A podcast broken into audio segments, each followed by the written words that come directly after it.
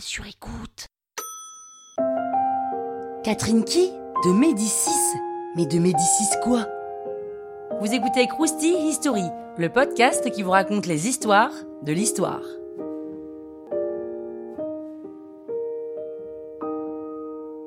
Oh allez quand même, Catherine de Médicis, ça devrait vous dire quelque chose. Catherine de Médicis naît en 1519 à Florence.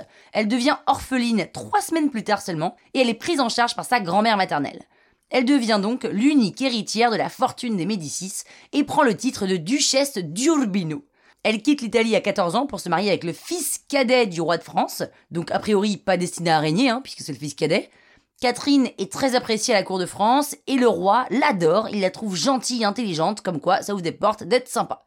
Pour autant, elle vit pas sa meilleure vie, elle est mariée à même pas 15 ans, parle pas très bien le français et son mari reluque sa meilleure pote, Diane de Poitiers. Mais, retournement de situation, le fils aîné du roi, donc de François Ier, il meurt, et c'est donc le mari de Catherine, hein, le cadet, qui devient l'héritier du trône.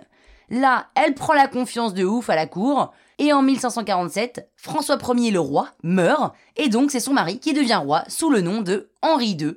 Et là, bah, elle devient reine. Et à la cour, c'est clairement elle qui mène la danse. Elle met en place une vraie politique culturelle, elle fait agrandir le Louvre, elle construit le palais des Tuileries, et surtout, elle n'hésite pas à participer aux affaires royales. Elle n'a pas du tout peur de s'opposer à son mari, elle élabore des stratégies politiques à tel point que quand il part à la guerre, il lui confie les rênes du royaume, c'est ce qu'on appelle une reine active. Enfin, c'est une expression que j'ai inventée. En 1559, le roi, donc son mari, meurt, et c'est donc leur fils François II qui monte sur le trône, mais en vrai, c'est toujours elle qui pilote.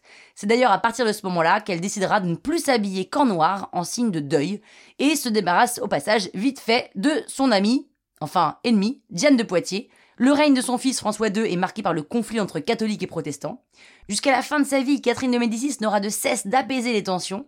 D'ailleurs, pour essayer d'apaiser les tensions, elle décide de marier l'une de ses filles catholiques à un certain prince bourbon protestant, Henri de Navarre, qui deviendra Henri IV.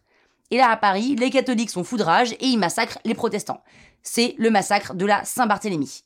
Bref, Catherine de Médicis est une machine de guerre, elle est présente plus que jamais au pouvoir, elle voyage dans toute la France malgré son âge pour faire respecter l'autorité du roi, et un jour, sur un simple coup de froid, sa santé se dégrade et elle meurt à l'âge de 69 ans, comme une mouche.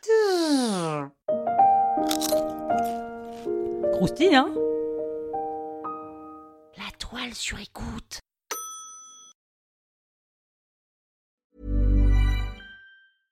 Ever catch yourself eating the same flavorless dinner three days in a row? Dreaming of something better? Well, HelloFresh is your guilt-free dream come true, baby. It's me, Kiki Palmer. Let's wake up those taste buds with hot, juicy pecan-crusted chicken or garlic butter shrimp scampi. Mm. Hello Fresh. Stop dreaming of all the delicious possibilities and dig in at HelloFresh.com. Let's get this dinner party started.